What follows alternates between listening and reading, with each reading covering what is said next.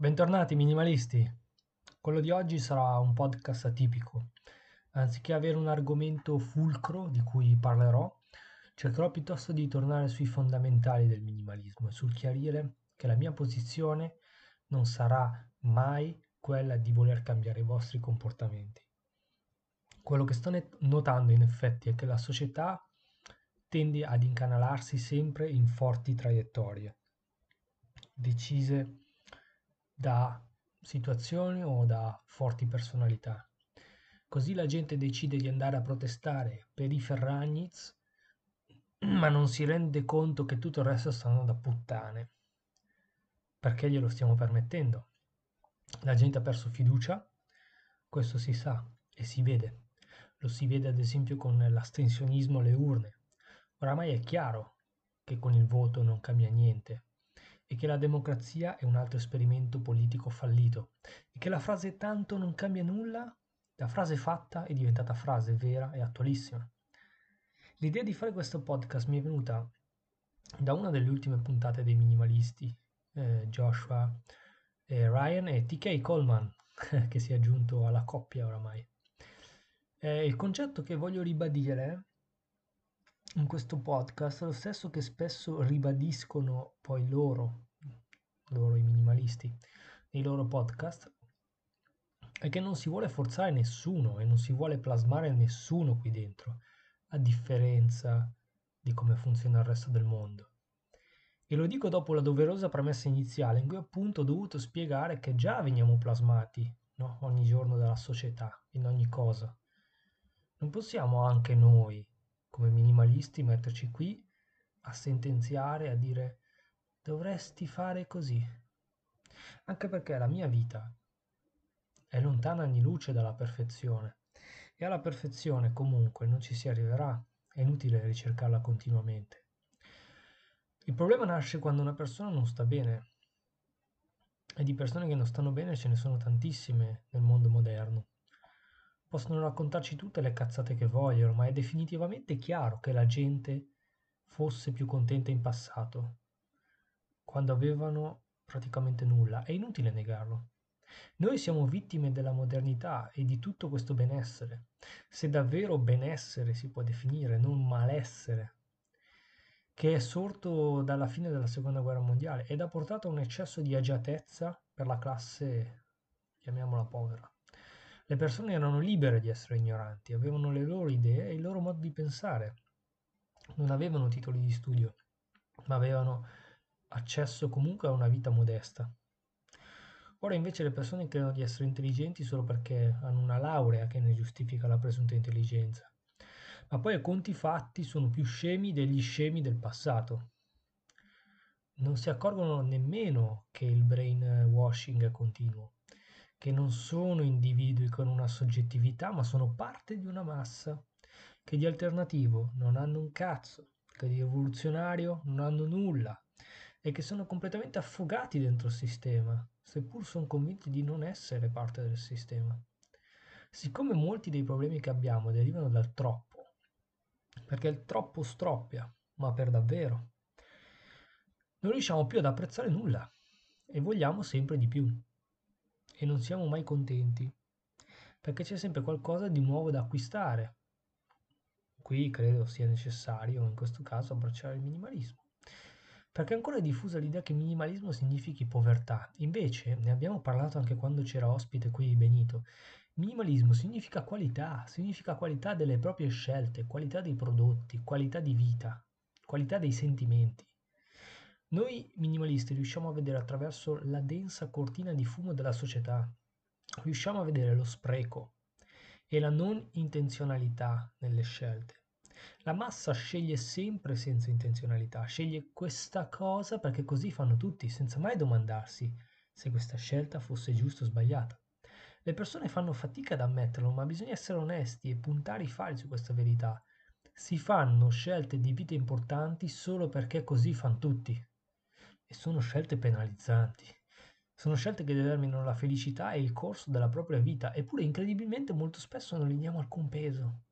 Ad esempio l'idea di legarsi a un posto per anni, perché si è scelto ad esempio di aprire un mutuo, è un vincolo che a me fa paura anche solo al pensiero. Forse lo spirito nomade, nomade del mio corredo genetico ha una componente prevalente sul mio essere sedentario. So che ogni persona è diversa. Ecco perché non va bene generalizzare. Molti vivono con un'ansia perenne e con una forte insicurezza e hanno la necessità di avere delle forti certezze, ad esempio a livello contrattuale oppure con un mutuo ed una casa sulla testa, per potersi sentire bene. La scissione deriva veramente dal nostro corredo genetico. Fino a circa 30.000 anni fa eravamo solamente nomadi raccoglitori, l'ho detto più volte. Quindi abbiamo iniziato a diventare dopo sedentari. Poi con la nascita degli stati e delle nazioni e dei confini ci siamo dovuti abituare a muoverci poco, vuoi per imposizione, vuoi per altri problemi. Quindi è normalissimo trovarsi di fronte a persone differenti, perché ci siamo evoluti velocemente ma non abbastanza per permettere al nostro corredo genetico di mantenere il passo con l'evoluzione sociale. Cosa sempre più vera nella modernità, dove le novità arrivano in breve tempo e rivoluzionano spesso le vite delle persone. Basta pensare all'impatto dei social e se guardiamo il futuro, all'impatto che ad esempio l'intelligenza artificiale avrà sulle persone. Quindi lo ribadisco, non è il mio compito quello di cambiarvi, non è il mio compito, piuttosto di guidarvi se vi, per, se vi sentite persi, eh, così ci sentiamo persi assieme. e se pensate che il minimalismo sia una possibile via di salvezza. Sentirsi persi è un sentimento terribile che ho vissuto in passato e che alle volte continuo a vivere, nonostante posso dire di, vi- di avere una vita abbastanza impostata al momento.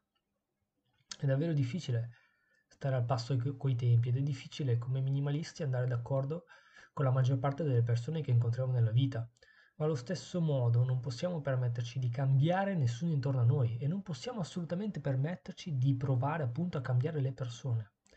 Questo deve essere chiaro, deve essere un principio fondamentale. È inutile ed anzi è un male provare a cambiare le persone, provare a modificare i loro punti di vista.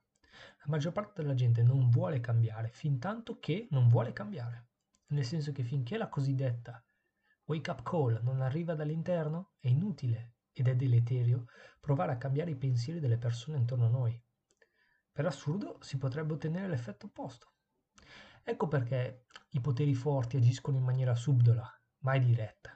Non ti impongono qualcosa di coercitivo da un giorno all'altro, ma ti privano lentamente di un corollario di cose fino a dover essere poi obbligati ad adattarsi al nuovo sistema, senza nemmeno essersene resi conto. Se, non, se ce lo avessero imposto con la forza, probabilmente ci saremmo ribellati. Ma invece in questo modo, convinti in maniera subdola, rimaniamo obbedienti al sistema. Ed ecco perché sono convinto che, ad esempio, L'Unione Europea non ha vita lunga e fallirà entro pochi anni, perché state assistendo a delle leggi coercitive in cui ci obbligheranno a delle scelte stupide, ad esempio l'obbligo dell'auto elettrica, o tutto quel disastro dell'efficienza energetica degli edifici che vogliono fare. Il minimalismo è un modo disciplinato di vivere, come lo è il buddismo o il, tai, il taoismo. Secondo me è un credo più che una religione non è come il cristianesimo, è qualcosa, cioè è un set di principi che si antepongono alla superficialità delle scelte quotidiane e all'abilità soprattutto di saper dire di no, di essere moralmente forti, quando la società invece ci porta ad essere moralmente deboli, a consumare, ad anteporre denaro e sfarzo all'amore e alla forza di volontà. Tutto qua. Se vi sentite minimalisti, andiamo avanti. Andiamo avanti con questo podcast. Se siete convinti che io vi stia manipolando, è stato un piacere avervi come ospiti. Forse questo però non è il, punto, il posto giusto per voi. Qua si arriva per scelta. Io non pubblicizzo questo podcast, siete voi che l'avete cercato nella vostra barra di ricerca.